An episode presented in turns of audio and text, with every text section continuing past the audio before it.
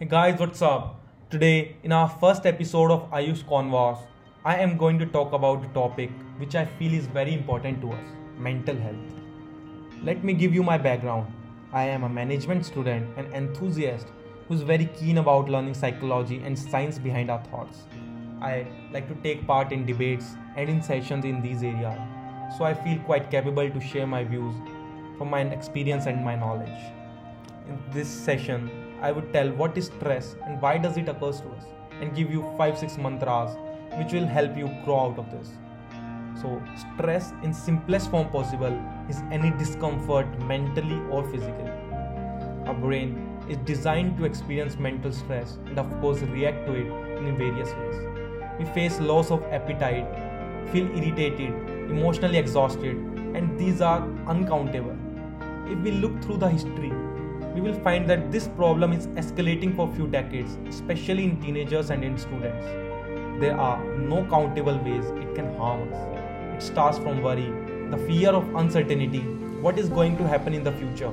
As they say, people don't fear change, they fear being changed. We like the way things are. So, because of all these factors combined, there is lack of certainty, fear of something or someone, blurry future ambitions, our actions in past, lack of strong why. Why am I doing this? Due to which start to develop mental stress, which leads to deterioration of our mental health. Now, as we know basics, I would suggest 5 6 mantras which will help you throw stress out of your life forever. First of all, I would like to end this myth that physical and mental health are not related. Your physical health is directly related to your mental health. So, if you take care of your body, your body in turn will take care of your mind. Exercise and workout often helps in releasing stress from our mind and also helps in getting right shape. Next, quit your bad habits. This is what you can do best to you. Quit the consumption of alcohol, quit smoking and every other thing which which we consume but shouldn't be. This brings us to next mantra, the second mantra, food habits. Eat right. What you eat is what you become. Cultivate healthy food habits. Quit all your bad food habits, quit junk food, and reduce sugar intake. Eat vegetables, fruits, and other healthy food. Go out on web and choose your healthy diet. Now, the third mantra is being positive. Be positive to everything. Take up new challenges every day. Be bold, be dynamic, believe in yourself. Once you start to take up new challenges every day, you will love this phase as it helps you develop and it's always better than following a same routine every single day my next mantra has to be about staying with right people. So choose your company wisely. With whom you sit is who you become. If you sit with two intellects, you become the third. If you sit with two idiots, you become the third.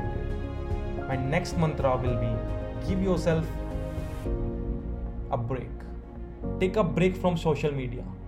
Put aside all your electronic devices and avoid any type of media around you vocalizing nothing but distressing news. Try reading a book or learning a new skill, which will help you in advancing your career as well. My next and last mantra is about focus. And what gives you focus? Meditation. This is gonna be very helpful.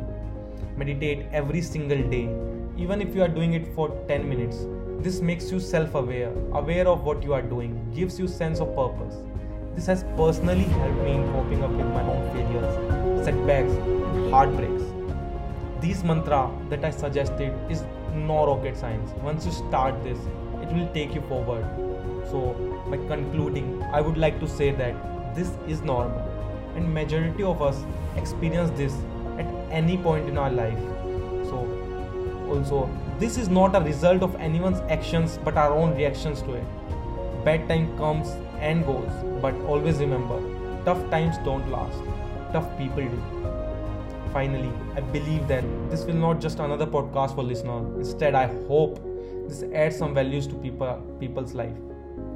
So this sums up our session. Thank you everyone for listening. I hope we meet soon.